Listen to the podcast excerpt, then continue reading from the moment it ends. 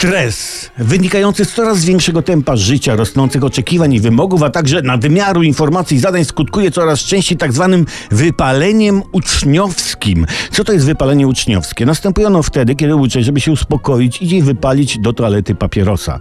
W przypadku starszych roczników następuje też zjawisko wypicia uczniowskiego.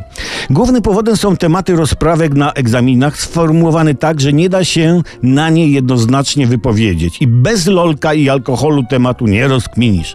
Poza tym, z czego mieli się uczyć, jak im ksiądz książki spalił w tym roku.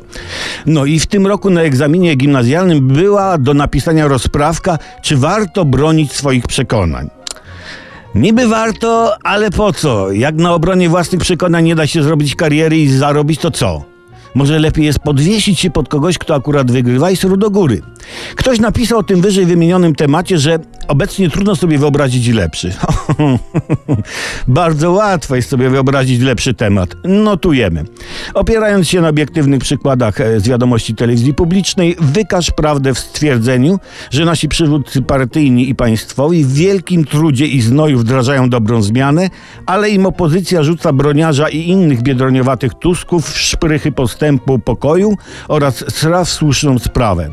No i widzicie, i taki temat to już nie jest jakaś tam rozprawka, ale rozprawa z wrogami.